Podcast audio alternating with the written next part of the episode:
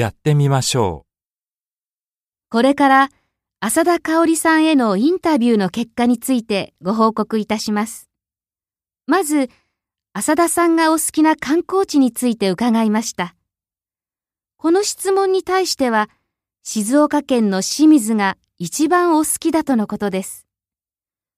こちらの写真をご覧になるとお分かりのように、清水からは富士山も見られますし、お茶やみかんも有名です。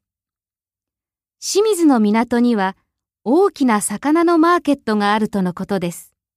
ですから、清水の町にはたくさんのお寿司の店があって、ご覧のような美味しいマグロのお寿司が安く食べられるとのことでした。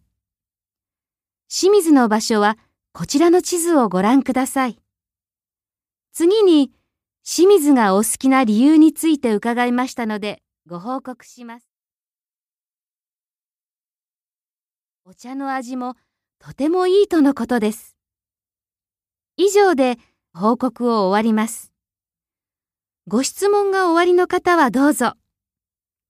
はい、石田さん、お願いします。